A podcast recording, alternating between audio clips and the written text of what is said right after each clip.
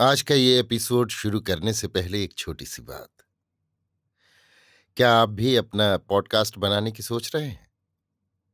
तो anchor try कीजिए। ये पॉडकास्ट बनाने का सबसे आसान तरीका है। नंबर एक, ये फ्री है। नंबर दो, इसमें कई सारे ऐसे टूल्स हैं जो आपको अपने फ़ोन और कंप्यूटर पर रिकॉर्ड और एडिट करने की फैसिलिटी देते हैं।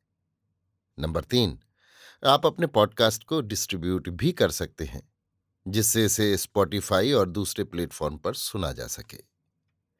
तो डाउनलोड कीजिए फ्री एंकर ऐप या विज़िट कीजिए एंकर डॉट एफ़ पर अपना पॉडकास्ट स्टार्ट करने के लिए। ये तो थी एक छोटी सी जानकारी, और अब शुरू करते हैं एपिसोड का सिलसिला। तो आज के एपिसोड में लीजिए सुनिए आचार्य चतुर्सेन शास्त्री के लिखे उपन्यास सोमनाथ के 101वें भाग, प्राणों का मूल्य को मेरी यानी समीर गोस्वामी की आवाज़ में। इसी समय महल के फाटक पर आघात होने लगा, जैसे द्वार तोड़ा जा रहा हो। शस्त्रों की झनकारें और घायलों की चीतकारें निकट आने लगीं। शोभना ने कहा, देवी, हमें सावधान हो जाना चाहिए। शत्रु शायद महल पर धावा बोल रहे हैं। दोनों स्त्रियों ने तलवारें हाथ में ले ली और उठ खड़ी हुई। शोभना ने कहा देवी समय कठिन है, हमें सहायता मिलना संभव नहीं है।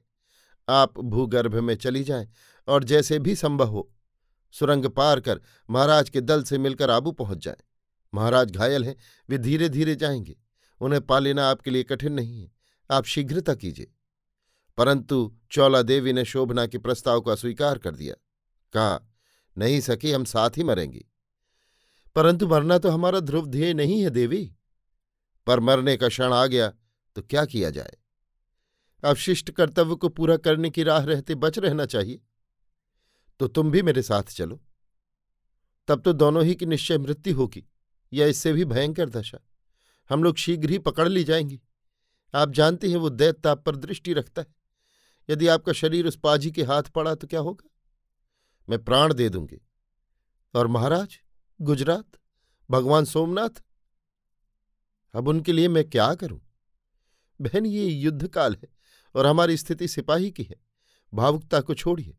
आप गुप्त राह जाकर महाराज से मिल जाइए और उन्हें अपने प्यार का बल देकर गुजरात की प्रतिष्ठा, धर्म और देवता की रक्षा कीजिए। जिस तरह भी हो, ये दैत्य जीवित न जाने पाए। और तुम?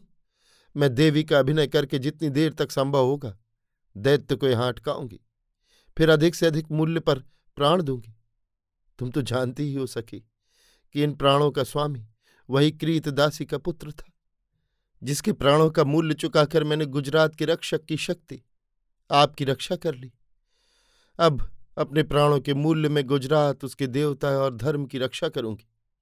विश्वास करो बहन, मेरे प्राण सस्ते नहीं हैं, मुझे मुझ पर छोड़ दो और तुम इन बहुमूल्य क्षणों को नष्ट न करो। तो सकी मैं गुजरात को जीवन देने चली। जाओ बहन भगवान तुम्हारी रक्षा करेंगे। समय हुआ तो फिर मिलेंगे, ना मिले तो भी सखी, तुम सदैव मेरे हृदय में रहोगी। चौला ने उसे छाती से लगाया, तलवार हाथ में ली और गर्भगृह में उतर गई। गर्भगृह का द्वार भली भांति बंद करके शोभना ने अपने वस्त्र बदल डाले। देवी चौला के वस्त्र पहने, आभरणों से अपने को अलंकृत किया। रानी किसी गरिमा धारण कर, वो एक चौकी पर आगे आने वाले क्षण का सामना करने को बैठ गई। इसी क्षण फाटक टूट गया और अनेक सैनिक कक्ष में घुस गए। शोभना ने कड़क कर कहा, खबरदार, एक कदम भी भीतर न रखना। केवल तुम्हारा जो सेनापति हो, वो भीतर आए। एक प्रौढ़ तुर्क सेना नायक आगे बढ़ा। शोभना रानी के समान चौकी पर बैठी रही। उसने नायक को घूर कर कहा, मूर्ख, शस्त्र बाहर रख दे और तब सम्मुखा नायक ने देखा, ये रानी के समान गुण गरिमावती स्त्री कदाचित वही रानी है, जिसकी अमीर ने मांग की है। वो स्त्री है, निशस्त्र है। उसने अपने शस्त्र खोलकर रख दिए और डरता डरता आगे बढ़कर शोभना के सम्मुख आ खड़ा हुआ। शोभना ने कहा, अमीर नामदार का तुम्हें क्या हुक्म है? आलीजा उस नाजनी को अपनी रूबरू देखना चाहते हैं, जो इस महल में रहती है। तो अमीर नामदार को हमारा हुक्म पहुँचा दो कि वो दो घड़ी बाद यहाँ तशरीफ़ लाएँ और इस महल पर तुम सिर्फ़ पचास जवानों के साथ अपना पहरा रखो। तुम्हारे जवान महल से दो तीर के फासले पर रहें। और तुम अकेले ड्योढ़ी पर हाजिर रहो। ये हुक्म किसका है? उनका, जिन्हें अमीर नामदार रूबरू देखना चाहते हैं। नायक ने सिर झुकाकर शोभना को प्रणाम किया और अभी हुक्म बजा लाता हूँ, कहकर चला गया।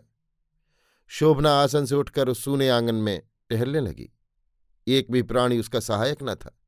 वह अकेली स्त्री, गजनी के अतिरथ विजेता महमूद से जूझने को तैयार खड़ी थी। अभी आप सुन रहे थे आचार्य चतुर्सेन शास्त्री के लिखे उपन्यास, सोमनाथ के एक सौ एकवें भाग, प्राणों का मूल्य को मेरी यानी समीर गोस्वामी की आवाज़ में।